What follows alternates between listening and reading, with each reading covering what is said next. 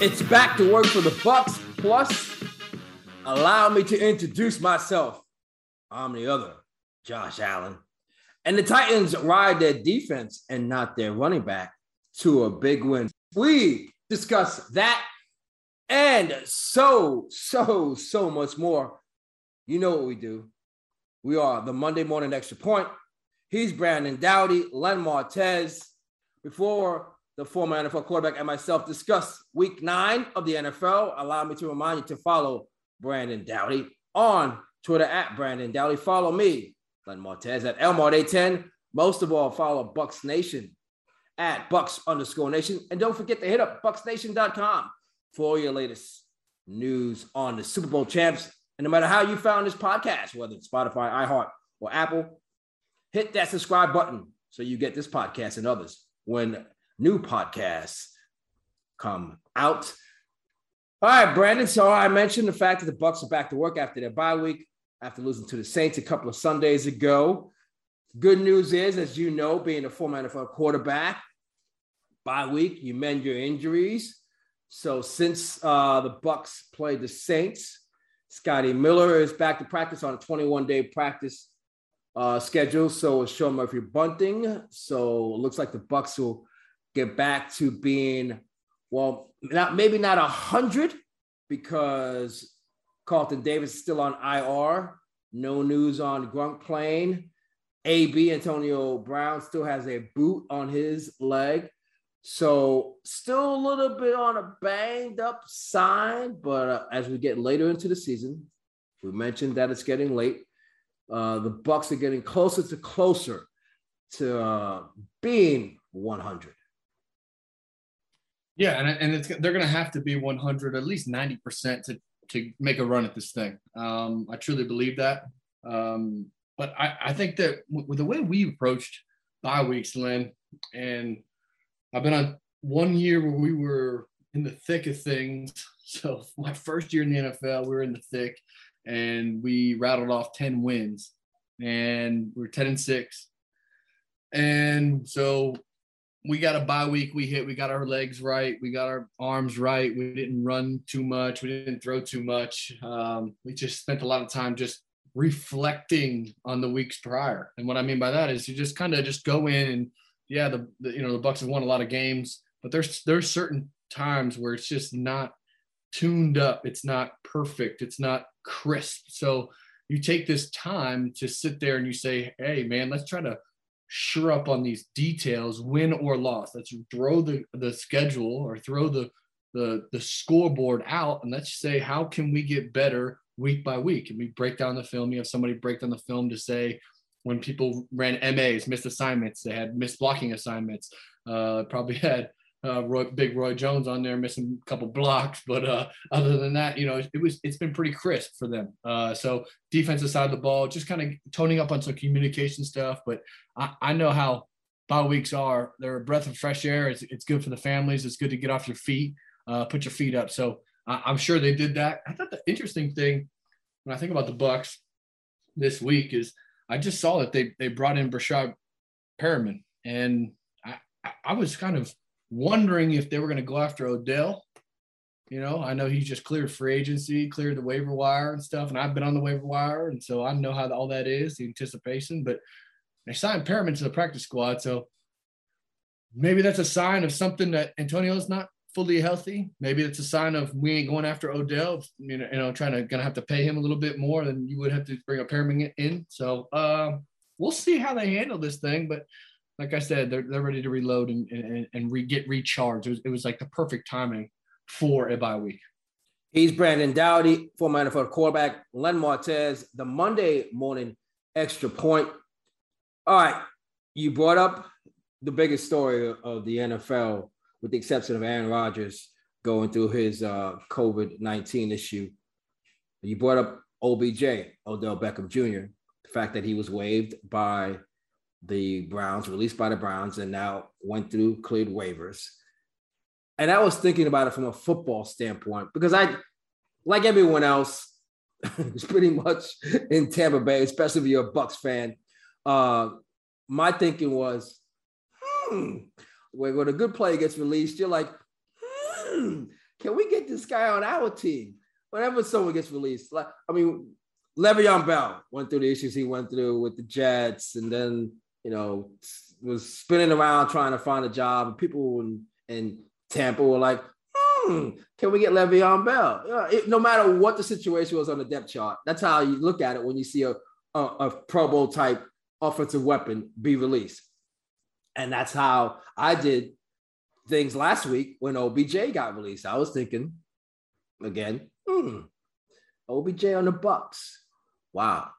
So you tell me Godwin gets your number one, Evans gets your number two, Antonio Brown gets your number three, and OBJ gets your number four. Odell Beckham Jr. Gronk in this, you, you I haven't even Gronk mentioned Gronk, but uh, Odell Beckham Jr. gets your number four with Tom Brady as the quarterback. And then, you know, in regards to that, you're thinking like, oh, there's not enough fo- footballs. Well, guess what? 12 will make it work because 12 has made it work now, right? 12 has made it work now where the, the Bucks are currently in Vegas, the favorites to win the Super Bowl again. Uh, it just changed because of what happened because of what happened in in you know the, the, the past week in regards to teams losing on Sundays. But yeah, so again, you got you got Tom Brady that would lead those four wide receivers. And the thing that kind of gives me, um, I guess, some uh, peace of mind in regards to them being enough footballs, one being enough footballs with 12 throwing it, is the fact that, I mean, you look at this team, and I mentioned Evans, I mentioned Antonio Brown, and obviously uh, Chris Godwin's on this football team. Those are three top wide receivers. But you don't hear so much about Chris. And yet, Chris Godwin's the leading wide receiver. Mm-hmm. And yeah, he's considered the possession guy, and the other two guys take the top off or whatever. But Chris Godwin is the number. I mean, he's like the. I don't even want to say number one because they're one, one A, whatever. But he's the leading receiver on a team that has Tom Brady trying to feed two other guys. So again, like I said, 12 would make it work if you had your fourth DB against Odell Beckham Jr. wearing, I don't know. 13. That has to be a rookie. You know what I mean? Like it has. You tell me because you tell me because you've broken down film. Yeah, because so I, I, thought it was interesting. I watched um, a little bit of the, you know, the OBJ thing unveil. You know, and I think to myself, OBJ was had his most production with a Hall of Fame quarterback, Eli Manning. Um, he had Daniel Jones, I think, for a year, maybe maybe a year. Uh, didn't work out as a rookie. Daniel Jones is a rookie. If you want to gain res- OBJ's respect, and that's what it's about. It's not about uh, what you can do, what how many balls, targets he gets. It's it's not about that. And we we learned that with Antonio Brown with his big ego that he had and all the off the field stuff that he had going on. If you want to like gain this dude's respect, this alpha's respect, you need to have had a little bit of a resume. No when doubt. I think about the no you, doubt. You, you, can't be Baker Mayfield in there and, and, you're trying to persuade him that I'm a good quarterback. And you got everybody in the media telling him how bad he is, and then he's telling you, no, I'm I'm I'm good. No. There's a long list, there's a long list of teams that people have suspected that OBJ would be a good addition to that I shake my head about. Like, don't do that to that quarterback. No. Mac Jones, the New England oh, Patriots. No shot. Zero. Zero chance. That would they would they, he, they I mean, he's, never he's won. That, yeah, he's won. no he's, shot. He's won there. I mean, there've been other guys. I don't even know if David uh, Derek Carr is at that place yet to have that type of guy there in regards to in regards to OBJ's personality and and his his uh I don't even want to say sideline antics, but just you you know wide receivers, you know quote unquote the diva approach in regards to you know I, you know I, I was open, I was open, I was open. Certain quarterbacks, as you mentioned, that have the cachet, uh, that have the equity, would tell that dude, pipe down, pipe down. I got you. I got I I got you. I'll get the ball to you when I'm ready to get the ball to you. And if you don't keep act, if you don't stop acting up, you won't get the ball. Correct. And and to be honest with you, Landon, because I've been there with Jarvis. Jarvis is the same way. They're they're cut from the same cord. They're with LSU together. Uh, Jarvis gets fired up.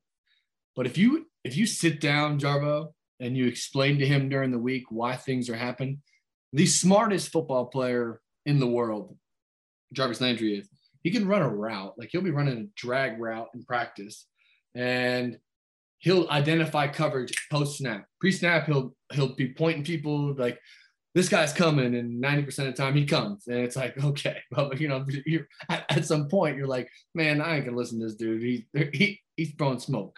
But no, he's right 90% of the time. He'll run like a drag route. So we'll have like an inside crossing route called. Let's just, for example, Jarvis will run a, a drag route. Uh, DB, uh, tight end, or uh, a receiver opposite him will run an in cut. Jarvis post snap will identify coverage he'll understand what the coverage is, and then he'll point to the to the quarterback in 11 on 11 drills where the ball needs to be going. So he'll point. I've watched him. Ryan will catch the ball. One, two, three. He hitches up. Ryan uh, Jarvis is pointing, knowing he's going to be double teamed based on the coverage. He'll know exactly where Ryan needs to throw the ball, which I think is kind of the same thing with Odell is. So the guys like that, what you have to do to them, and I remember I've, I've been there. I've been in the locker room. I've talked to. I've I've built a fantastic relationship with Jarvis. You have to be able to communicate to them why they're not why they'll be out of the game plan or in the game plan or what coverage they need to to see to get the ball so that when they do start yelling at you at the sideline you can say hey remember what i told you on wednesday when they run cover four i want you to throw the freaking blow the top off the roof of this thing i'm going to throw you a post that's that's instead of him just running 100% all the time, it allows those receivers to keep their legs in the fourth quarter by knowing the coverage, knowing the times I have I'm one on one where I got a matchup, I can go win, or I cannot, I'm not going to win and I can just save my legs. So uh, when I think about OBJ and I think about what's going to happen, the teams to me that make the most sense, one is the Tampa Bay Bucks. And I and I mean that just just so he can clean up his image like they did Antonio. Like his image, all that crap Antonio went through is dead now. Why? Because he's been silent for three years, two years. He's been silent. He's been under the he's been under Tom's supervision. Let's just say that. One, two.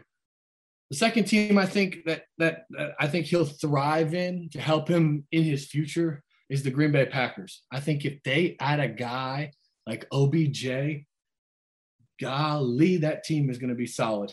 One, I think Davante Adams has gotten his, so I think he would defer a little bit to Odell. But you got a guy like Aaron Rodgers back there that can just pick his poison. He hasn't had that much talent with those two receivers. I don't think ever in his career. He had Randall Cobb in his prime, but golly, to get those two guys on the same page, and then the third one to me, to me is, well, I'm gonna give you four. Three would be the Kansas City Chiefs. I think with um, how how they how they do things on offense. I think they miss Sammy Watkins a lot. Uh, I, I think they miss another receiver. I don't think Hardman's got the upstairs to do things that they want them him to do. He's not coming along as fast quickly as they want him to. So I think they're missing a guy that's just a, a role guy that can play get one-on-one matchups. He's never going to get double teamed. Tyreek Hill gets double teamed every snap. The, last team that I think is the most one, and you already mentioned it, was Derek Carr and the Raiders.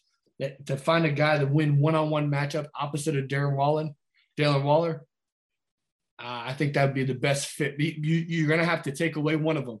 So I, I think Derek is really good at the, he, his his strength is the deep ball. His strength is airing the ball out, giving his receivers a chance. So if you put OBJ in the mix, they got some quick guys, but they don't have guys that get can get off the press like Odell can, that have the footwork as Odell can, that can catch a ball and go, make two guys miss. Uh, they're missing that in their offense. So those are the four teams I think that he, the, they will he will be most effective at.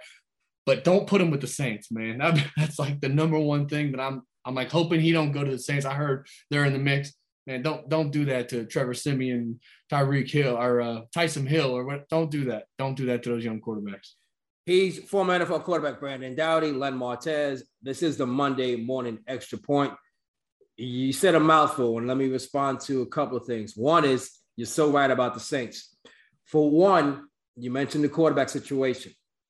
Number two is the fact that there are certain teams in NFL that run it a whole lot more than other teams do. Cleveland, which is one of the teams, obviously Odell came from, ran it a whole lot. I mean, their offense is based off of Chubb and uh, ah, I'm drawing a blank on the, on the other running back that had the issue Kareem Hunt. Kansas City. Kareem Hunt. Thank you very much. Their offense is based off of that. Talk about the Saints. They're another team that runs it a whole lot. Team in Tennessee, before Derrick Henry got hurt, ran it a whole lot. So there's certain teams that you can just cross off the list in regards to not going to be a good fit for Odell Beckham Jr. One of the teams that you didn't mention that I keep hearing about is a team out in the Pacific Northwest, which you would think wouldn't need a wide receiver, would probably need probably more defense or, or offensive line help, and that would be the Seattle Seahawks. But the Mhm, think idea, the idea of having Russell Wilson return with DK Metcalf and Tyler Lockett and also Odell Beckham Jr. is kind of enticing. But when you talk about the teams like Seattle or even Kansas City, when you're adding Odell to your offense, you're basically telling teams we're just going to try to outscore you because the teams like Seattle, like Kansas City, have so much other shortcomings than wide receiver. That's not a top priority when it comes to uh, those teams. As for the Bucks, you're adding to the riches, and I know there's you know questions in regards to how serious Antonio Brown's injury is, whether or not he's going to be back soon. You mentioned the Breshad Perriman signing and putting him on the practice squad and seeing what he has. I mean, he he had some decent games here a couple of years ago with Jameis Winston. Certainly, Breshad is one of those guys that at at his peak, which kind of is, is yeah, when I say peak, I don't mean top wide receiver in the game, but at his personal peak, he was the guy that, would, that could take the top off. He's a speedster. Agreed. He's that type of guy. So with Perriman signing, you're kind of looking at things like maybe there isn't, you know, an opportunity to add a third wide receiver to this team. And I know I mentioned earlier Scotty Miller's coming back, and Tyler Johnson had a decent game against the Saints. But all this kind of gets hammered out through the bye week, which is which is good for the Bucks as as the Bucks are concerned. But we're gonna find out where Odell ends up. As far as the Bucks are concerned, in week nine, having that week off, they sat around and watched other teams in first place lose, Mhm. lose. Not only that, but they gained a, a game in, the, div- in their own division when the Saints lost too. So let's talk about week nine. Let's talk about the Falcons and Saints game. Uh, a game that the Falcons won 27 to 25. Falcons are now four and four. Saints actually end up being five and three after sharing first place with the Bucks starting on Sunday. But the Saints lose this game in a game that they trailed by by 20 points in the, in the uh, fourth quarter and scored three touchdowns in the final eight minutes of the game. The Falcons, for some reason, whether Dan Quinn is there or not, have a propensity for blowing leads in the second half uh, i.e., Super Bowl back when Tom Brady and the Patriots did it to them 28 to 3. But Saints win this one in New Orleans, put themselves in a position to uh, to be in that wild card mix in the NFC. Well, you know, I was just talking to a friend of mine about, you know, just the how fragile it is to win in the NFL, how how truly it means to be, and it's a credit to the league itself. Like the league is, it's not like the NBA where man, we got the Detroit Pistons coming into town. I just got a week off. No, there ain't no week, ain't week off. This is this week in the NFL and in its entirety was a reflection of just how tough it is to win a football game in the NFL. And so um I Atlanta's one of them teams that I think Arthur Smith is starting to implement uh, what he wants to do on the offensive side of the ball. Uh, I, I don't think he's got a good running back. I think the Mike Davis signing was horrendous. I didn't like him at all last year. I didn't like him this year. I know his numbers look sexy, but um, you're not, a, you're not just, a Cordarrelle Patterson fan, man. Cordarrelle can do it. I all, do man. like Cordarrelle Patterson, though. I really do. I think he's he's dynamic, and I think Matt Ryan is like a leech, man. He like he like sucks on to one of these dudes, man. It was like Julio for a long time, and then it was uh, Ridley. He would just fire. I mean, Ridley led the uh, the NFL in targets like three straight years, and then and then now it's Cordell Patterson. He's like, if I'm in any trouble, man, I'm gonna throw that sucker to Cordell and see what happens. But now they they they they have some good management. They have some good. I like their nucleus of their team, uh, and what I mean, like I mean, I like their leadership. I think Arthur Smith is a really good, creative, um, very innovative offensive mind, um, and, and, I think they're doing a little bit things that they haven't done under Dan Quinn, uh, meaning two high coverages and uh, some buzz coverages. They were just traditional cover five, which is three week, and we're going to run it to death. We're going to carry seams. We're going to be very disciplined. You're going to know exactly what we're going to do. We're going to line up in it and we're going to go and play fast. And now they're doing a little bit different stuff to confuse some defenses or some offenses, I mean. And on the opposite side, I, I don't know, man. It seems like I, I, just, I just, it wasn't the same Saints team I wa- watched from a week ago. I don't know if it was the layoff of playing the Bucks. They won the Super Bowl last week, and now they want to, they, they, they just laid an egg a little bit, but I, I don't know. I don't know what the, what it was. Remember those games, and I don't know what the statistic is on this, but backup quarterbacks in the league that start in a week that come in off the off off the bench of an injured quarterback or someone that gets in trouble or whatever. When they start the next week, it's usually trouble. So um, uh, maybe they got some film on Trevor Siemian. I don't know. It was just a mix of a lot of things, a lot of um, things going together and mushing into one. But I just I didn't like the Saints game plan going into this game. Um, they didn't run the ball efficiently enough for me. Uh, but I, I, get credit to the to Arthur Smith and, and and just exactly knowing the game plan, knowing what they were going to do, and just he was able to attack the defense, it, you know, timely. I guess you could say that. There was a time not too long ago, say a couple of years ago, when the NFC South had quarterbacks, three or four of them, in the NFC South that had won MVP awards. And now two or three of those guys is gone. Drew Brees, Cam Newton, gone. The last man standing of that three is Matt Ryan. Obviously, Tom Brady won MVPs, but not while he was playing in the NFC South. But again, Matt Ryan still that last man standing. And I don't know that Matt gets enough credit for having the career that he's had. One place, again, won an MVP, took a team to a Super Bowl, was that close to winning in a Super Bowl. But when you have that quote unquote general like you have in Matt Ryan running your offense every Sunday, man, it takes so much off of your plate from a football team. I mean, even on Sunday, he was 20, 23 of 30, 343 yards, two TDs, had a rushing touchdown. Mm-hmm. He's safe with the football for the most part. Mm-hmm. And and when it comes to setting up game-winning field goals, he did it on Sunday again. So I mean, he he he just takes plays every Sunday, plays every down. It just takes so much off of your plate of worry when you're having a football team. I agree. I, I, Matt Matt's a good player, man. He's uh, being one, being in the same place for his whole career, that just says a lot about his personality and who he is as a person, not not even a football player, uh, but just knowing that he can be, he, he can was is able to sustain for that long is pretty incredible to me. Second thing I thought was cool was um, I just I just respect a guy who really can't move. You know what I mean? You have all these sexy zone read guys. They're not doing no RPOs, man. They're dropping back, running bang eights. They're running outside out routes, and and and he's on time, on target. He understands the coverages. I mean, the guy's played so many snaps, and so just a credit to that. He doesn't have crazy amount of weapons uh, like he usually does with Julio and Ridley and and you know even Tony Gonzalez in his prime. Like he had so he don't have that anymore, and he's still producing and, and, and leading this team. Nobody thought this team was going to win for five, six, eight games, and they're on pace to do it. You know, so I, like I said, I I like Arthur Smith. He was I, I don't know if you know this, but Arthur Smith's dad owns, I think, UPS or FedEx. FedEx. Fred FedEx. Smith. Fred Smith. Yep.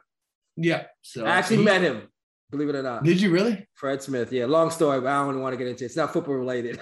dude i'm dude if if if my dad owned fedex i don't know if i'm coaching ball but yeah. i don't know that's, if I, that's really. I don't know if that's I, Yeah. it's very tempting just to sit on the couch and Yeah. and and and just watch shipping and receiving stuff happen Yeah. but no man credit to him he start he and he did it the right way he didn't get no freebies he was like a quality control guy and worked his way all the way up became an, a quarterback coach to an offensive coordinator to a head coach man he just did it the right way and he's very innovative his mind is like he coaches like my dad is the owner of FedEx. Like I don't really, I don't care. Like you know what I mean? Like like if this if this works out, it does. Cool. If it don't, eh, all right. You know. So that's why he, he it's just very aggressive, very aesthetically pleasing. I thought he did a really good job at Tennessee last year, um, just being creative and when he took his shots. You mentioned earlier in regards to no weeks off in the NFL, unlike other sports where you know you may play a team, have a three-game series versus the Florida Marlins, or a team that's you know struggling to win games, and you know the Baltimore Orioles, something along Mhm. those lines. You have that weekend off or that midweek three games off. It's not like that in the NFL, as you mentioned. And on Sunday, four teams on Sunday Jags, Broncos, Giants, and Chiefs, all at or below 500, defeated teams that were in first place. Yep. And one of them was the Buffalo Bills, who lost to the Jags nine to six. Ugh. And yes, it was one of those games where, Ugh. ugh. Oh. But at the top, I mentioned it. Allow me to introduce myself. I'm Josh Allen, the other Josh Allen, because the other Josh Allen had a sack, an interception, and a fumble recovery of the quarterback, Josh Allen. Yeah, and uh man, I just I, I can't buy stock in the Bills, man. I, they just I've said it before, but they just the the the success arrow is struck struck them. Their offense looks out of sync. They're, they they kind of are in a category and in a, they're they're with they're grouped together with the Chiefs. Like they've gotten away with being so sloppy and winning so much that it's like, man, how how can we how can we get our feet? How can we get a first down? How can we get a hitch route? Like, dude, late in that game, bro, the, the Buffalo Bills scored six points in their first two drives. They had two field goals in their first two drives, and they didn't score a point the rest of the game. And they, they did all the things that you cannot do when you try to win a football game. They turned the ball over. They gave up sacks. They had bad, bad, bad penalties, timely bad penalties. They Josh Allen ran around back there like a chicken with his head cut off and tried to uh, throw things, make plays when plays were not there. Yeah, there- there's a there's a saying that I say when I do my color commentating. Just young quarterbacks don't try to make a bad play worse. And when I watch like Josh Allen, when I watch Patrick Mahomes, sometimes they make bad plays worse. Like they they try to use their athletic God-given gifts that He has given them to try to force a ball when there's nobody when when a play is not made. Those guys on the other side of the field, those defensive guys, they get paid as well. They they they collect a check. They aren't just fans from the sideline that are coming in to play the game and they're oh we, we, we're going to be hit on every single play. Sometimes when I watch these games with when I watch Buffalo this weekend specifically, it seemed like they were not patient enough to say, hey, man, they're winning on this side of the ball. Maybe I need to check the ball down. Maybe I need to call a couple more run plays rather than have my 245 pound quarterback just get absolutely just demolished back there. So for me, it was it, it was a, a product of a lot of things. It was a product of just uh, just just they were just very very very very sloppy and just not making a bad play worse. If you get anything out of this podcast, don't make a bad play worse, man. That's the that's the number one rule in freaking sports and in life. If you got a bad play, yeah, you messed up. If you a man and you messed up with your girl or whatever, and you made a bad play, don't make it worse and lie. Just tell her the truth. That's it. Just it's, it correlates to everything, my dude. He's former NFL quarterback Brandon Doughty, Len Martez, the Monday morning extra point. A uh, couple of things, and I want to ask you this: being a former NFL quarterback, Bills, you mentioned two field goals, didn't score a touchdown in the game, came into the game the number one offense in the NFL, averaging over 32 points a game. But they knew all week who they were playing. They were playing the Jags. Being in that locker room, is there such a thing of looking on the schedule, knowing who you're playing that week, and thinking, we're good, we're straight. We don't have to, you know, we don't have to do the extra work that we did the week before when we played the Patriots or when we played the Ravens or when we played a, another team, the Titans in the AFC. Is is there such a thing as taking a week off when you play a team like the Jags, who, by the way, for all the things that they did on Sunday defensively, I mentioned Josh Allen, the other Josh Allen, the linebacker, having the game that he had. Jags defense didn't, uh, Jags offense didn't do anything. They went two for 13 on, on third down. They got more first downs on penalties than they did on actual plays, passing or rushing. So they didn't do anything great offensively. So I ask you again, is there such a thing of taking that week off when you see the Jags on the schedule? Well, I think, yeah. Well, yeah, I mean, I think they were just expecting to, like everybody else. You know, everybody else thought they were going to expecting. To so in, the, inside the locker room, you get so, caught up on thinking you're going to automatically thinking you're going to win like that, and not and not thinking you got to put in the work. The vets, the vets don't allow that if you have good vets on your offense. And I can't speak for the defensive side of the ball. I can't because I wasn't in the meetings. I don't know. I was in team meetings with those guys, but from an offensive standpoint, and I and I'm just gonna be real, and I know you don't like him, but Ryan Ryan Tannehill never let us do that. he never let us. Yes, you did. Like you did last week. You said you, you said you, I'm not a fan. I'm gonna text him right now. Um, no, no, I'm just kidding. Uh, uh, but no, don't let me get started by my guy RT. I'm gonna start getting all We're gonna get there. We'll, we'll get, get, there to him anyway. Slow no. down. We I know. I know. Sunday night yet. No Mark. Week no Mark. No uh, Derek the, the king is we'll out. We still there. got W's. We'll it's fine. No, I'm just kidding. Week anyway, NFL uh, was Sunday night. we'll get to your boy, Mr. Tannehill and the Titans. I'm just kidding, man. I dreaded but no, this. No, no, but listen, uh, I, I, there were the, I agree, but good vets don't allow you to to miss somebody because they know how how fragile it is to win in this league. Two, I think they're number one offense in the league. Okay, they've played the Dolphins twice. You know, yeah. right? True. Okay. They've they've played the buff the Houston Texans as well.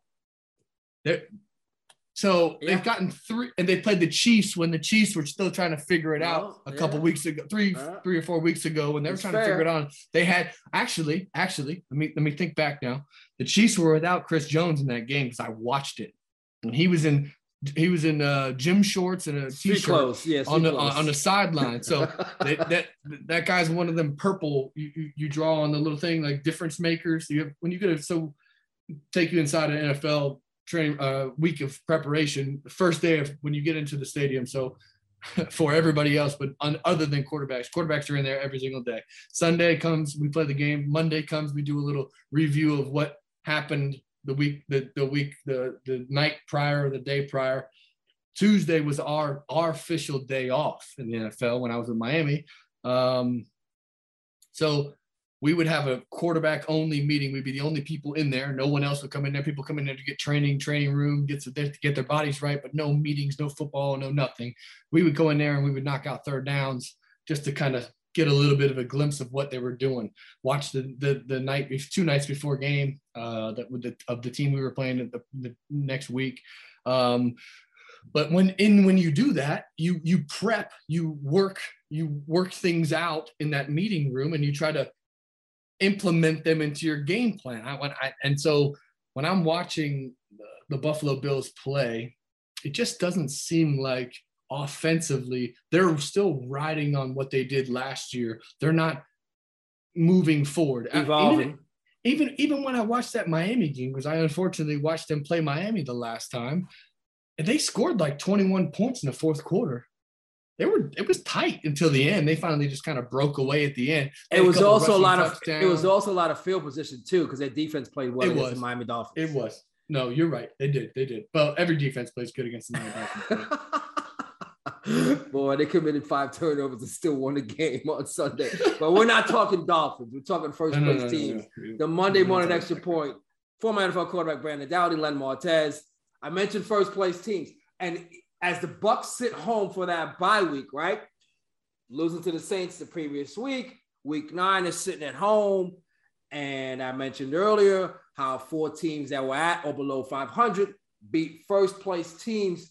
This all helped the Bucs because when the Bucs started Sunday, sitting at home during their bye week, they were six and two, with other teams having only one loss in the conference. Well, lo and behold, no one told the Denver Broncos this because they went into Dallas on Sunday and manhandled the Cowboys 30 to 16. Don't get it twisted with that 16 points from the Cowboys. It came at the end of the game. Dak Prescott, Cowboys quarterback, had less than 100 yards passing entering the fourth quarter. You mentioned about buying or selling teams, and I'm okay with this because I'm not really the, the biggest Dallas Cowboys fan. But after Sunday, and I know Dak didn't play Sunday night versus the Vikings a couple of Sundays ago. I don't want to hear it. I, nor do I. I'm on. That's a bye week. Here's the thing. Here's the thing. It's a bye week. I can't give you props. Week four on the Monday morning extra point. Week five on the Monday morning extra point. Six and seven, and even week eight. When you when I give you props about being able to stop the run and running the football the way you do, the two-headed horseman between Ezekiel Elliott and Tony Pollard, and then you put up that stinker at home against the Broncos, where again, all three facets of the game, the Broncos dominated for four quarters. You know what was cool, and I don't know if you watched a lot of this game, but there it seemed like, and I don't know, maybe because they were just winning and they had a lot more to cheer about, but it seemed like there was a lot more Bronco fans than there was Dallas fans in this game. I don't know if you watched but I was like, I was like shocked. You got a you know six and one team. I mean, you're in contention here. Like this is, if I was, I'm not saying me. Me rewind. Not me saying that they're in contention. Not me saying you got a good football team. This is what a a yeah, idea Cowboy yeah, optimistic to be, yeah. wants to feel like. Man, I'm six I, and one. I mentioned it. I mentioned the fact that week five, six, seven, and eight. I'm bragging about you. Yeah, no, six and one, and I'm thinking maybe they sell this thing out. Maybe the I don't know if it's the Dallas guys, the the, the uh, Dallas uh, fans just quick to sell their tickets or what. But I mean, I watched this game and I was like, man, I mean that's a good good roar when the Broncos are scoring. I don't know if it was, I don't know, maybe it was just good. Maybe they're pumping in some crowd noise or something. I have no idea. But anyway, I, I wonder, Lenny, how, why do you think I think they, that the Broncos are a problem?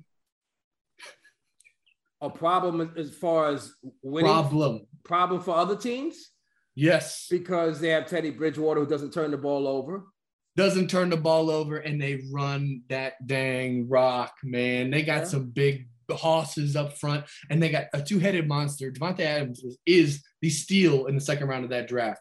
That dude is a player. He's going to be a player for a long time. He's grinder. He works his butt off. He finishes runs. He does a good job in the pass protection. Melvin Gordon is going to get paid next year.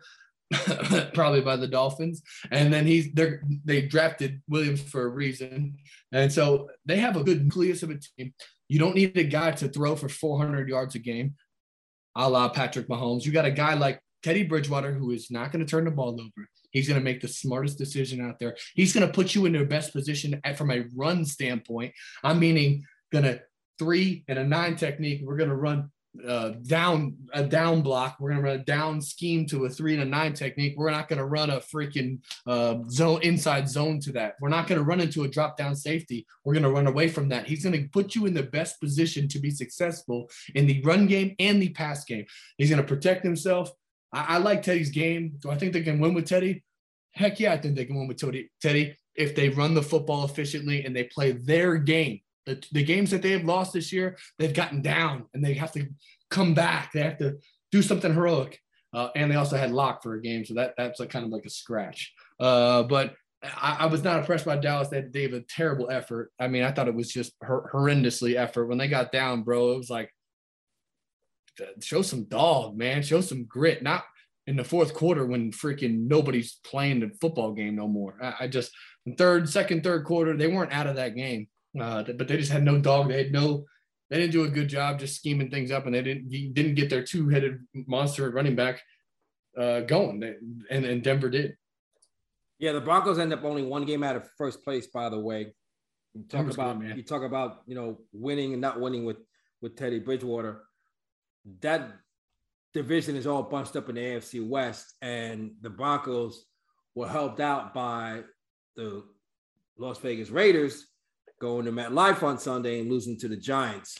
So, I mean, again, a game that you would think. I mean, talk about the Giants who had just lost on Monday night versus KC. Yes, you have to travel west to east to play the Giants, but for the most part, the Giants were a, a struggling football team. But somehow, some way, they figured out a way to stop Derek Carr and the Raiders in the red zone, a game that I watched a lot of and, and was surprised by the outcome. But another team in the AFC West that started Sunday, week nine of the NFL at 500 was the Kansas City Chiefs.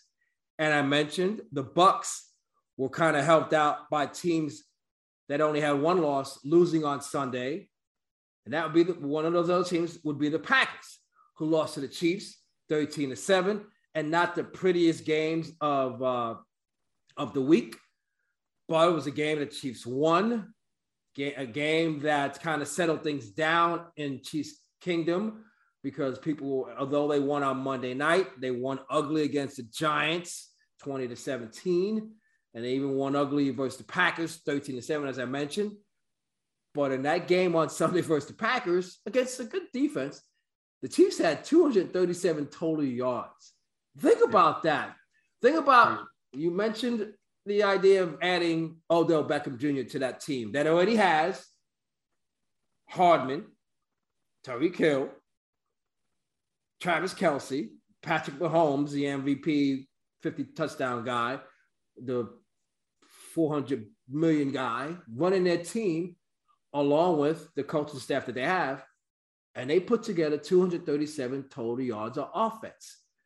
And I don't know about you, Brandon Doughty, former NFL quarterback, but Chiefs are Chiefs are no better than I mean than an average football team, dude. I mean, they're just not. And you talked about earlier about how they that the they could use OBJ in regards to maybe missing mm, Sammy Watkins and and how the middle of the field possession wise they could use OBJ, but they don't throw the ball there anymore. I watched that game on Sunday and I watched Travis Kel- Kelce on multiple plays be open, and I watched Mahomes try to force the ball deep. And I don't know if he's trying to keep Ty- Tyreek Hill happy, but there were times, and I could see the play at the after the play's done, where Kelce's frustrated, walking to the sidelines like I'm open and I'm not getting the football. Mhm. They're not in sync. And again, they can have all the weapons they want, but they're a 500 football team right now. They're a bad football team. Like their quarterback's not playing good. Um, I, I'm I'm sick of giving excuses for him. I'm sick of the media, ESPN giving excuses for the kid. He, he's worth 500 million dollars, man. You, you when you sign a contract like that, you're you're held to a different standard, in my opinion. Um, he's just not playing very well. He's just not identifying coverage. It's like it's like the Chiefs, and I said this a little bit before, but I'm gonna reiterate it a little bit and kind of maybe drive my point home a little bit. It's like they've kind of um, they've gotten used to a style of play, and the cute, uh, big shot, pick your time to throw a deep ball, um, improvisation.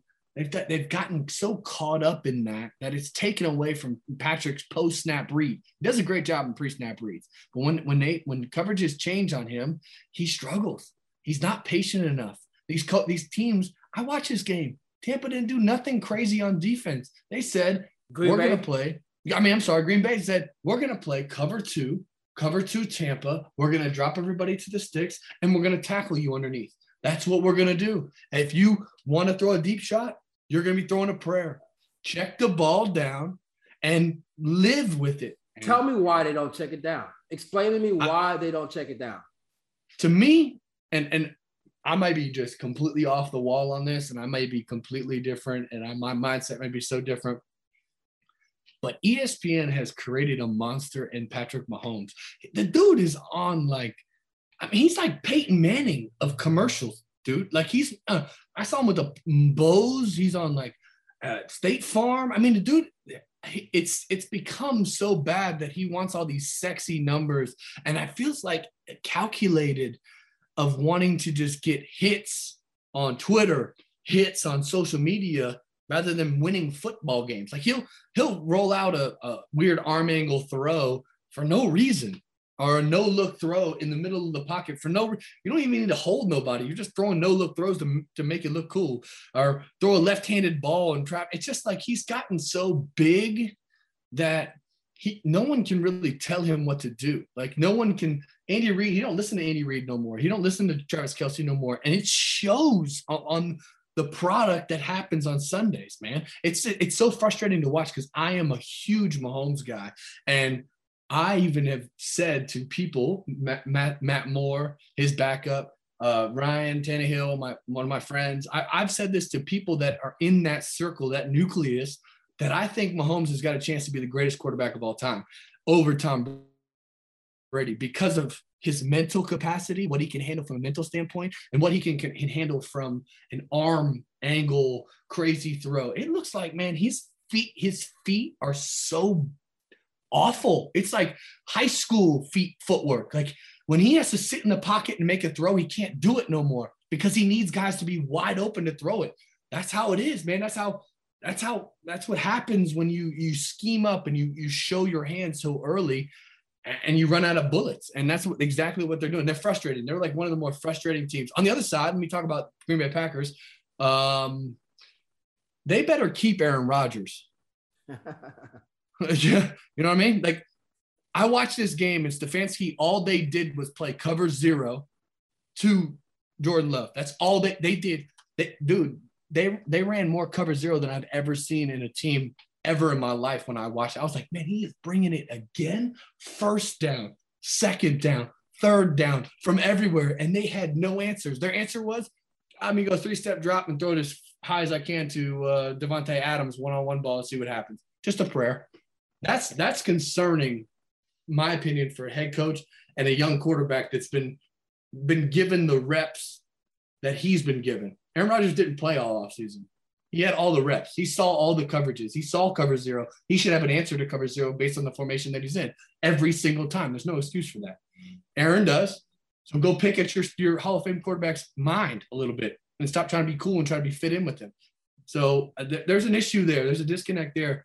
Their game plan was terrible. Knowing, I mean, I know Stefanski's going to run cover zero. Like I, I, I don't, I don't even play in the league no more. I know he's going to run it. These dudes that are watching film, he runs it more than anybody in the league, other than the freaking Baltimore Ravens. So uh, that was concerning on the opposite end. Couple of things in regards to Patrick Mahomes, 166 yards, fewest yards in a game he's played, a full game that he's played in his career, 166, 20 and 37, 166. The other thing in regards to Jordan Love's concern, and his numbers were pedestrian. 19 of 34, 190 yards. He had a touchdown and interception this game was, I mean, it was 13 to 7, but the Packers lost the game offensively, but they also lost the game special teams because Mason Cros- Crosby missed a field goal in the first quarter and he had a field goal blocked in the second quarter. That's six points, and they yep. lost by 6 mm-hmm. But you said Stefanski, and it's actually, uh, uh, correct me if I'm wrong, but it's Steve Spagnuolo still. Spagnuolo, I'm sorry. That's me. You're right. You're okay. Right. Spagnuolo. But here's the thing about Spagnuolo. The reason why I bring it up, no, you're fine. But the reason why I bring up Spags is because Spags, former head coach of the Philadelphia Eagles, mm-hmm. defensive coordinator of the New York Giants. And you know what mm-hmm. I remember about Spags? Mm-hmm. Spags ran his defense, four guys coming. That's it. He did not blitz, but That's he all blitzed, he does now. But he but he blitzed on Sunday. He Buddy. blitzed on Sunday every he, chance he got. And Do you know why he does again, that? This is a guy who won a Super Bowl mm-hmm. sending four against yep. Tom Brady. Don't mm-hmm. forget that. Spags Absolutely. was a defensive coordinator when the Giants beat the Pats and they sent four guys, never blitzed. Yep. Spags saw himself a rookie quarterback, and he kept sending, kept sending. He, he saw that they didn't have an answer. They, well, I mean, they, listen, if you don't adjust, why not? If you don't adjust, why yeah, not? If it ain't broke, don't fix it. First, first quarter, second quarter, you come out and you do and you do what you do, and in the second half, you do it once, and you find out they haven't adjusted. Guess what you're going to continue to do all day? You're going to keep doing it again. I mean, you know this better than I do when it comes to you play 30 minutes, you go into halftime, and what do you do? You make adjustments and you come exactly. back. And if a team doesn't adjust to what you were, what they were able to do to you in the first first half, then you keep doing it. It's a it's it's it's a direct effect of Jordan Love's mental capacity. And I know I know that sounds kind of funny. I don't want to say that. I'm not calling him dumb. I would never do that.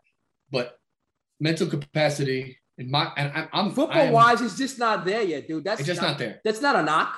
That's not, not, a knock. There. It's, it's just not, not there, there yet. You know, and and and for and I'm not making I'm not puffing my chest out. I don't I'm not the smartest dude in the world. I think the reason why I didn't make it in the world in that league for longer was because of my mental aptitude. I was like, man, this is this is too much, man. I got to figure out who the Mike is, who Sam is. I got to identify who Will is. I got to identify who number four is. Every snap by 50s plays, I'm toast, man. Uh, by the end of a practice, I'm just mentally exhausted. My mind was just booming. So I think that's the exact same thing for Jordan Love. But let me rewind that's not an excuse. I, I, would get three, four reps of practice, man. I was a third string practice squad quarterback. You're talking about a first round pick with a dude that they didn't even bring in a backup. He had that one guy that, uh, but no, uh, let me not mess with this dude's name because he's a baller, but he's on the practice squad now.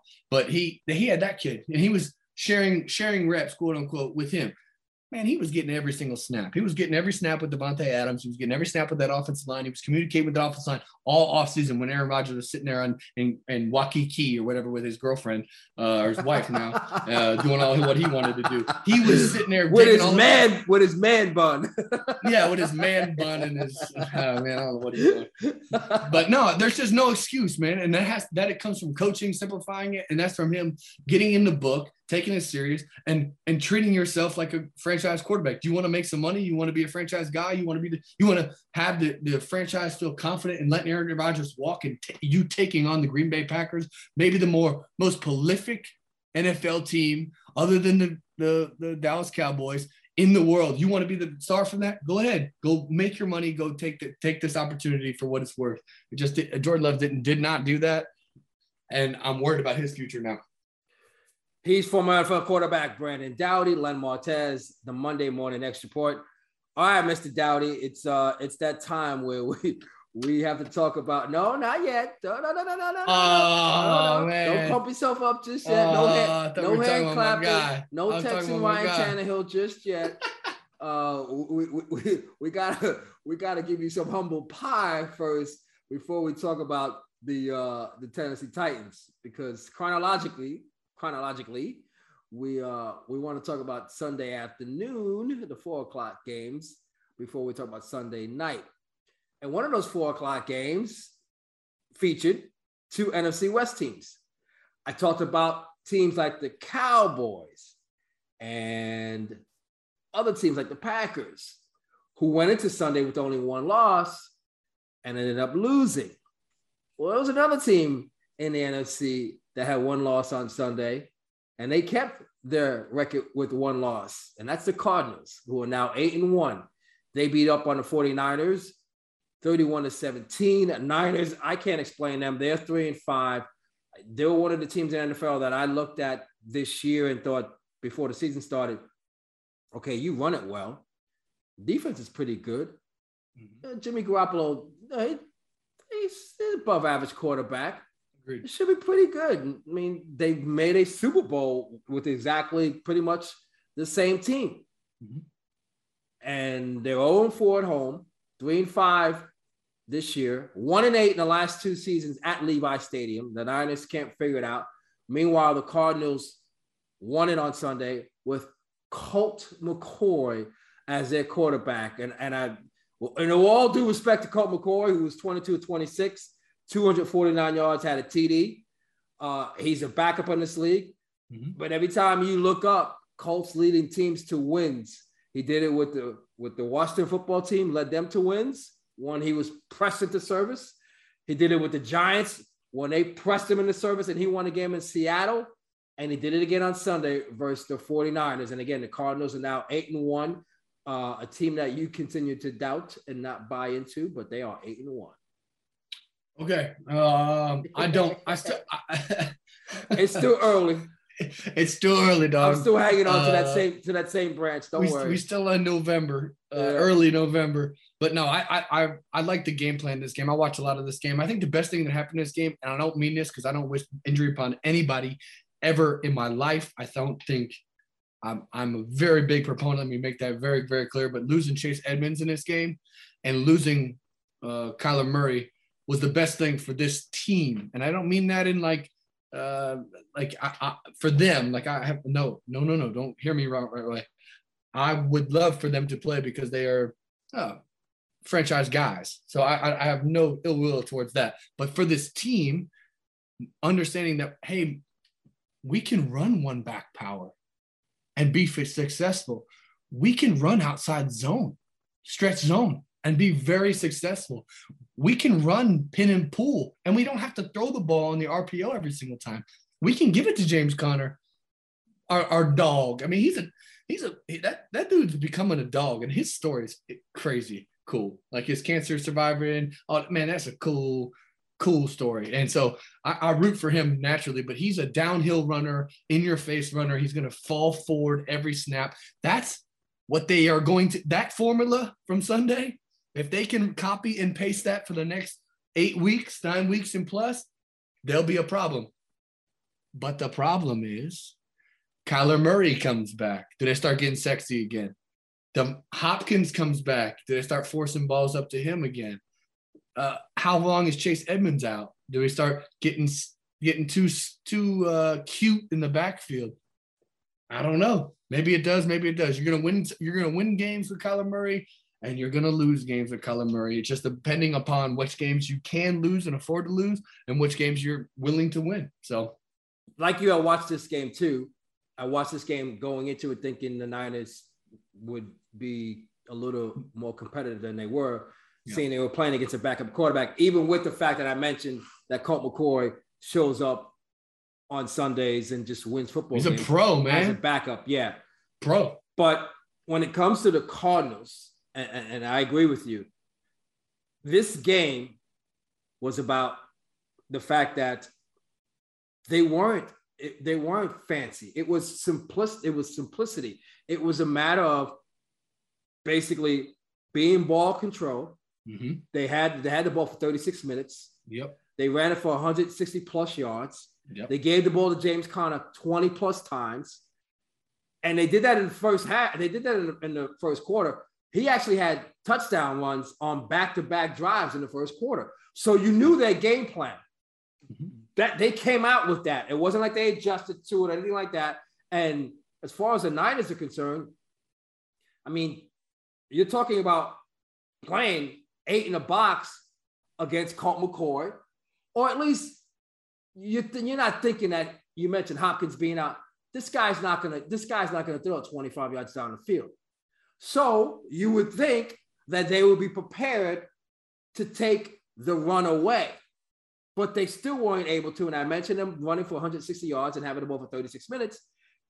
I mean, to me, that that impressed me about the Cardinals. I'm okay. still not buying them because what's going to happen, as you mentioned, when they get healthy, when they get a little more fancier, and they take the simplicity away, it's going to mm-hmm. be Kyler Murray again. And listen, if you if you're going to tell me that they can play bloody with Kyler Murray, with him just turning around and handing it off to somebody 30 times, then great, fantastic. I'll buy in, but I'll believe it when I see it.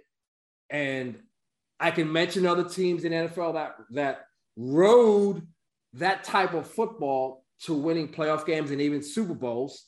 Heck, the Bucs did it last year.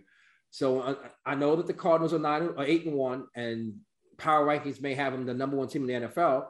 Uh, some of it by default because the other teams that in the NFC lost this past week. Mm-hmm. But like I said, it's November, and um, when the competition gets a little more stiff, we'll see where the Cardinals are at. they may get they may get that number one ranking. I, I, mean, I don't I don't doubt that they may get that number one ranking.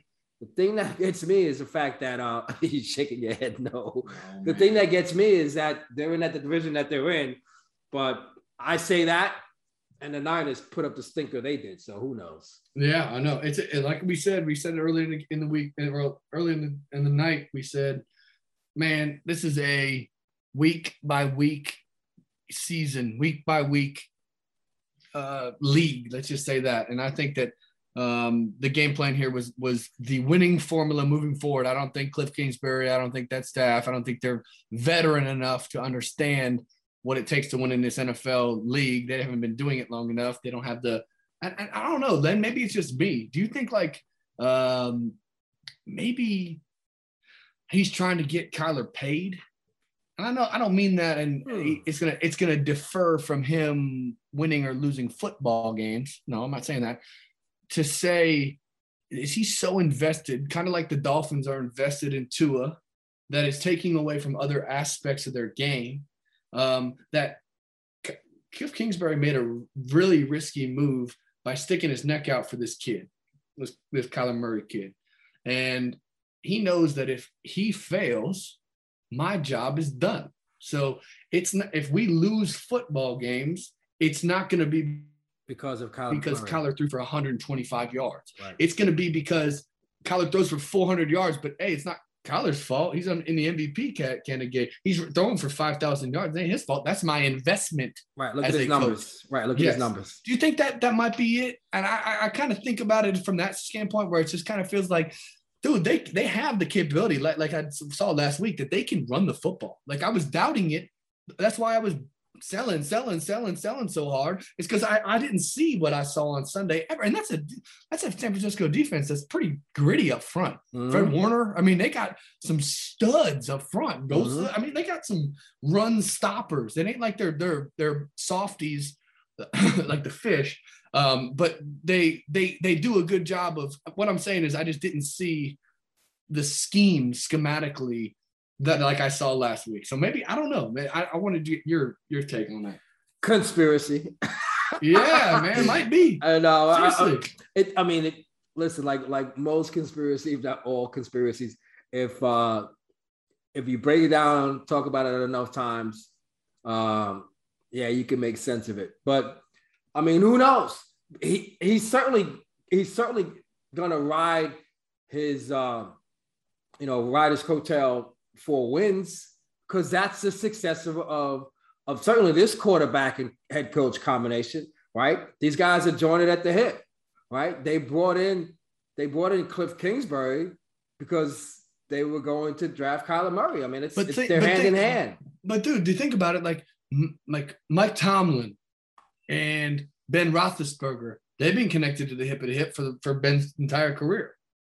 Right, but okay? there, but, but there's them, there's there's times where Ben throws for 150. That's what I was gonna say. There's times where Ben throws exactly. for 400. That's what I was gonna say. But it's not about. It's it's, it's yeah. about dubs. It's yeah. not about winning yeah. the MVP. It's about dubs. It's not about getting anybody paid. It's about, hey man, hey Ben, go throw for 50 times in in September and October, but when December starts rolling around, we're gonna give it to the horse. At one time, it was Le'Veon Bell, it was Jerome Bettis, it was the big dogs. They said we're gonna play good defense, and then we're gonna run the football. So I see that's where my conspiracy, I guess, comes from because you, you're comparing two guys that are attached to the hip, but those guys were. You know what yeah. I mean? I don't know. But there, there is a difference. There is attached to the hip, along with the offense too you know, where where you have a guy that's in Kyler Murray that is made for the offense that Cliff Kingsbury wants to run. Correct. Uh, Tomlin is about, as you mentioned, is about dubs and about wins and about team, and it, it's totally it's totally different.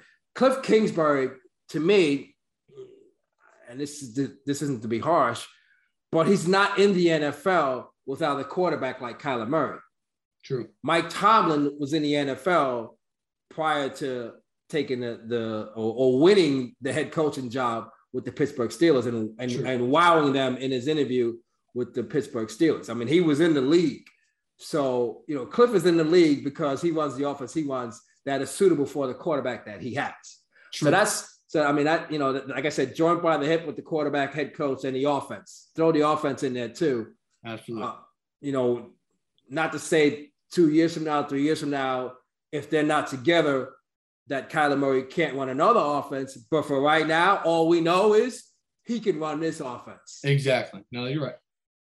Now is the time that uh, we get to talk about your boy, my boy, Mr.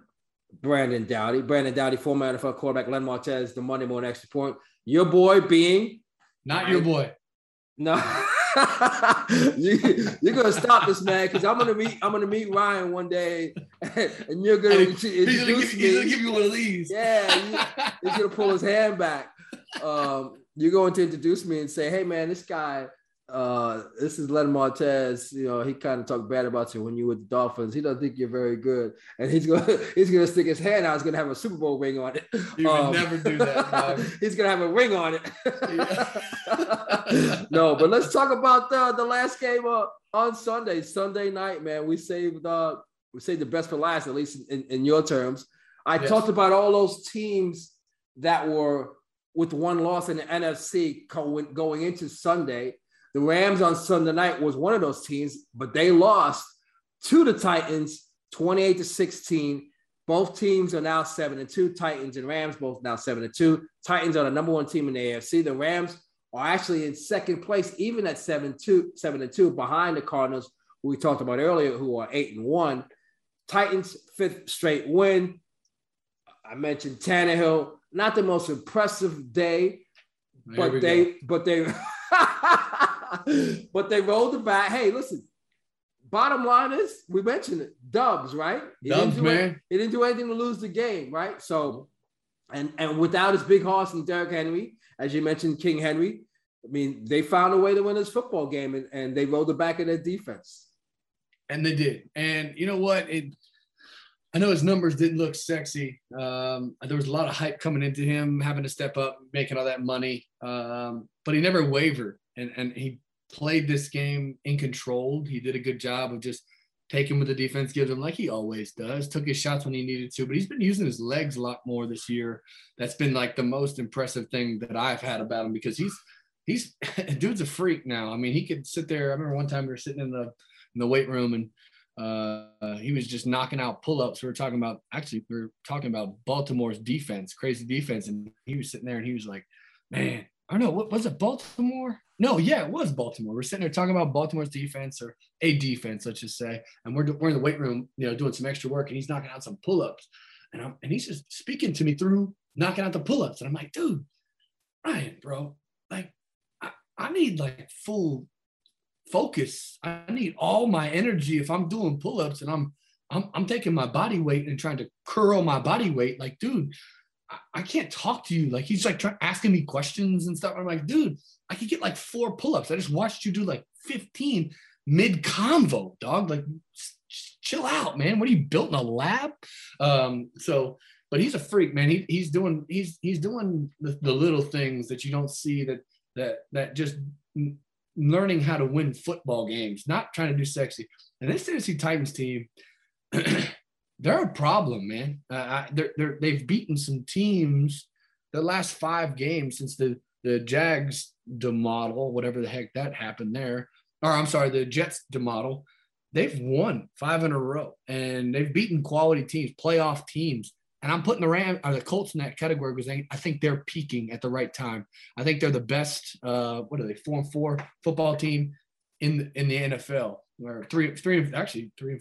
Wait, no, they're four and five football team in the NFL. They, they do a good job on the running the football and stuff. So um, I think they're on the come up, beating a Rams team. Uh, yeah, I'm hyped about it. It's a great win. It's a awesome win. I think that their defense played really well, but they also were out without the um, the beast incarnate uh, Von Miller just sitting there. You know, you know, he was kind of foaming at the mouth. They had their new toy they weren't allowed to bring out yet because of an ankle injury. So, uh, yeah, it's a great win. I mean, not taking anything away from that. It's a fantastic win for my guy. But I think they they were so focused on Von all week that ah, they just didn't play up to par. And it was it was unlike Matt Staff, Matt Stafford to play like he the way he did. And I actually played against uh, Kevin Byard at Middle Tennessee, great kid. Um, he, he actually, when they go through the combine process, a lot of these scouts like to cheat, man. They like to ask you questions to help their scouting. So they'll be like, "Hey, Brennan, uh, do me a favor. Uh, can you tell me like three players that you played with that you thought were really good players? I'm thinking to myself, man, you just don't want to do your scouting. You're trying to let me do your scouting for you because I played against him. I scouted for him all weeks and stuff. All my, all my, I, I, okay, whatever. One of my players was Deion Jones. He played for LSU. Uh, we played against him. It was his first year playing. The guy was a freak and covered the whole field. The other one was on that same defense, and uh, Jamal Adams. And Jamal came up to me after the game, and he was like, "We we just beat we just just lost to LSU, but we played pretty well. We, we played them in a in a uh, in a in a storm, a crazy storm. Like Leonard Fournette was on the team, big, and and literally it was probably calf deep in water. So they're just feeding Fournette and we're trying to throw it 50, 60 times in this game. And so we threw it 60 times. I think I threw for like whatever, like 350 or whatever, and uh 43, whatever. And Jamal Adams comes up to me after the game. He's like, Man, you're the best quarterback I ever played against. I said, For real? I said, But that's not saying much. You played in the SEC. And that was before like Tua was taking over and all, you know, like before before they started know, Joe throwing Burrow right. and stuff like that. Right. They had those, you know, uh, McCarron and all that stuff, and he started laughing and stuff. So I thought that was that was a cool. But he was my second one and my third one. Um, so it was it was Kevin Byard, and Kevin Byard, man, was a player. Deion Jones, Jamal Adams, and Kevin Byard. Kevin Byard was a baller. Can cover the whole field, come down on in your in your mouth and hit you. Uh, did a really good job in disguise in this game. He either playing cover five, that little buzz coverage. He reads Stafford's eyes and picks that ball and takes it to the house. I thought that was kind of uh, pretty cool because I felt like I we, we had some really good battles, and so um, really cool to see him shine and stuff like that. But this game was a good game. I'm just excited for my guy. I'm excited for the future to prove all these doubters wrong that they can do it without King, the King, baby. uh, you, you, mentioned Kevin Byard and you mentioned the interception, 24 yard interception return for touchdown. He was the AFC Defensive Player of the Month for October and he has a pick already in this, and he has a pick six already in November, so he's off to a good start. But also, when it comes to the Titans, a couple of things I got, and I've got, I've got two different spectrums here.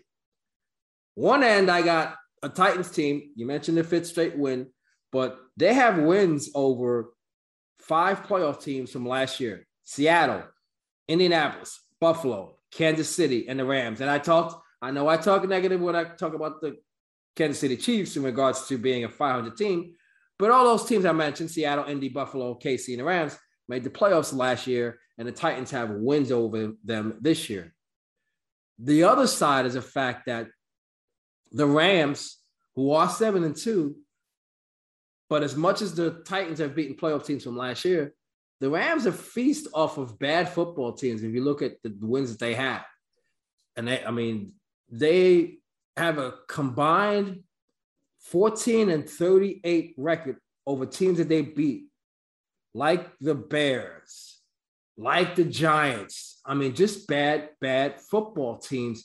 And Lions. The Lions. And because of that, as much as I said before in regards to being able to run it, and stop it. And I like the fact that Sean McVay gives the ball to Darrell Henderson as much as he does, and he gives Me it too. to and he gives it to Sony Michel as much as he does. I mean, their their attitude is to run the football. I mean, as as good as Cooper Kupp is and Robert Woods is, their attitude is is they're going to run the football. But they have, like I said, they have some wins over bad football teams: Bears, Giants, Lions uh, just to name a few, Houston. So I guess my question to you is you got Matt Stafford, who got sacked five times on Sunday night, threw two interceptions uh, on back to back possessions, about 20 seconds apart, including that pick six by uh, Byard for a touchdown. And that brain dead one, man. What the heck? In the end that? zone. What in the world? Yeah, that second one. Um, and I got to ask you, Matthew, Sp- Matthew Stafford spent a whole lot of time in Detroit. And in Detroit, there were less eyes on him in regards to playing on Sundays. Now he's in LA in a deal that he wanted and the Rams wanted. And he's got a bigger, I guess, uh, bigger stage now. He's on a football team that's expected to win, even though they're in second place right now in the NFC West.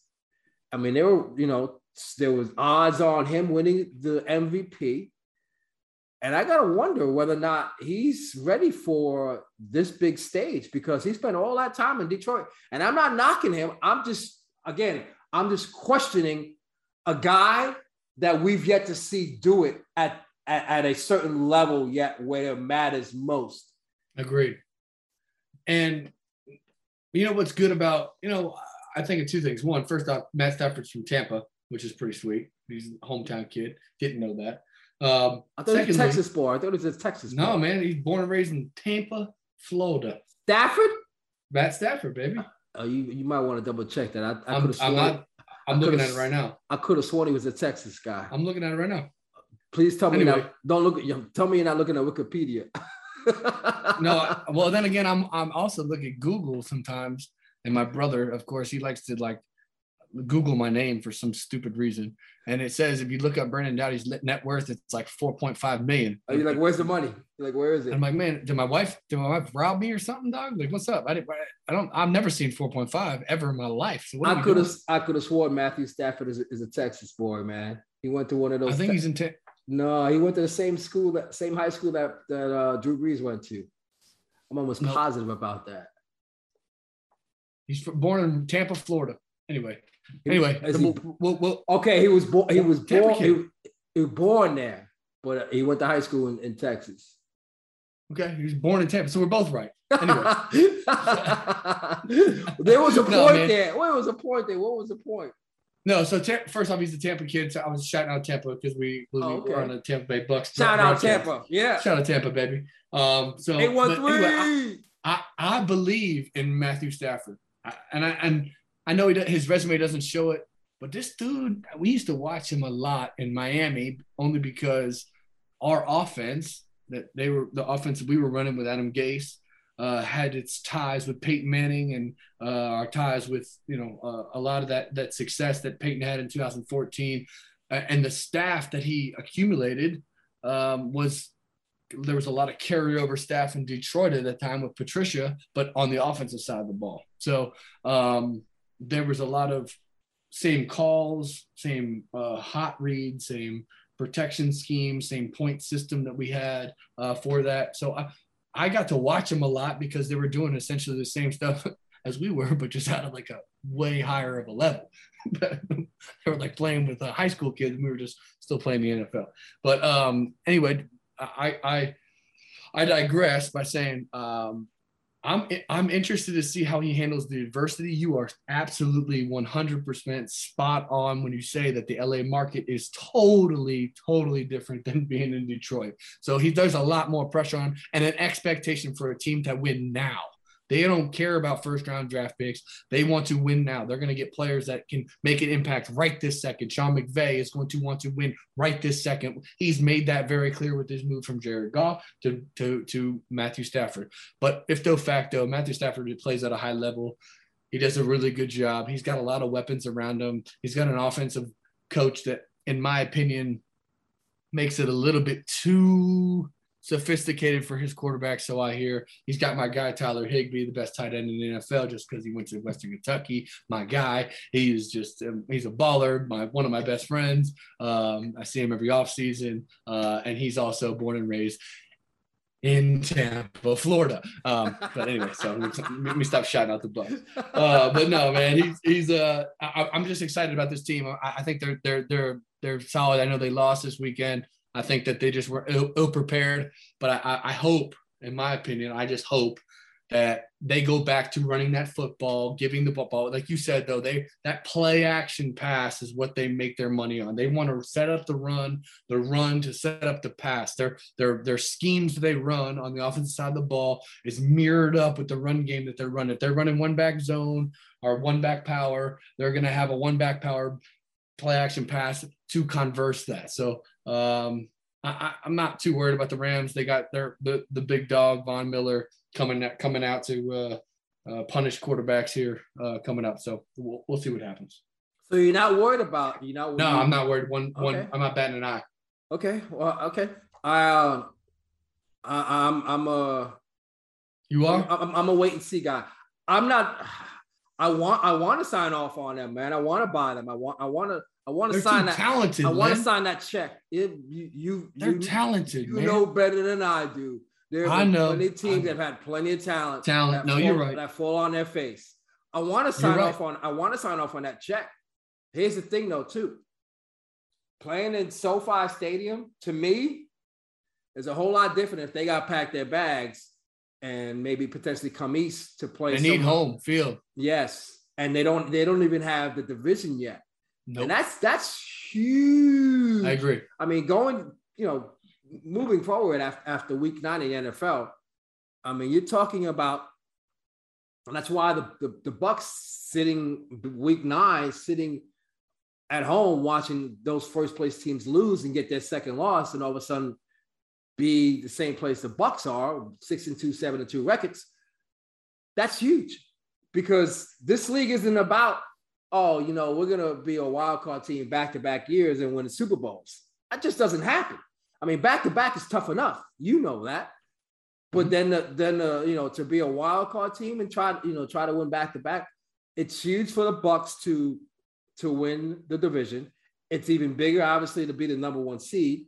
But there's only one this year team that gets to buy. So you got the Cardinals, who are still with one loss, Rams right behind them with two, Packers with two, Cowboys with two, Bucs with two. So just looking at things from from an NFL standpoint, the NFC is so much stronger than than the AFC with with your boy and the Titans, Ryan Tannehill, and the Titans leading the AFC at seven and two. You know, I salute, as Tony Soprano would say. God bless. You know, win all those games that you're going to win there in Tennessee, there, Ryan Tannehill. But me, meanwhile, teams like the Bucs are concentrating on getting that number one seed because it's huge, dude. And I don't know, and I don't know if the Rams don't get that number one seed and they're playing on the road the wild card weekend, whether or not they can bring it the way they could, the way they're supposed to bring it outside that stadium in SoFi in LA. In LA. You know what? You know what's funny that you say that because I think it's more important for the Rams to get home field than it is the Tampa Bay Bucs to get home Most field. definitely, the Bucs Why? won last year on the road. You got Tom. He's played in New England, man. He's seen it all. Have you ever seen the the snow game and against them in Oakland? And man, he's seen it all. He don't that that weather don't bother him. Even more, even more recent than that, dude. And last year in a in a Bucs uniform, Exactly. on the road in Washington, on the road in New Orleans, on the road in Green Bay. They won three straight Yep. playoff games on the road. So Yep. it's as I'm just talking from a I'm talking from a weather inclement weather standpoint. Oh, no doubt. no I'm talking about that. Remember, Stafford's in the in the inside, man. Yes. In Detroit, He he's goes from Detroit Dome, dome, man. to playing in LA, LA. playing. in- No, man, you make a great. That's point. why I said- fantastic. I didn't even think that's, about that's that. why I said I, I'm more of a you know show me guy because Yep. I don't know that he's done it yet. No, you're right. So- yeah, I didn't even think and, about and- that. and as much as I as much as I as as I may you know watch them and like some of the things that they do, because I mean Cooper Kupp might be. I mean he's he's probably the offensive player of the year. I mean he's smart having man. he's having a he's having a you know. We can talk about all talented wide receivers we want to talk about in the NFL. Right now, the best wide receiver in the NFL is Cooper Kupp, hands I down. agree. Smart down. man. hands He's down. so I mean, we can talk about all of all the other talent the other guys have and, and how they, you know, they will get to the football before you will, as far as the quarterback's concerned.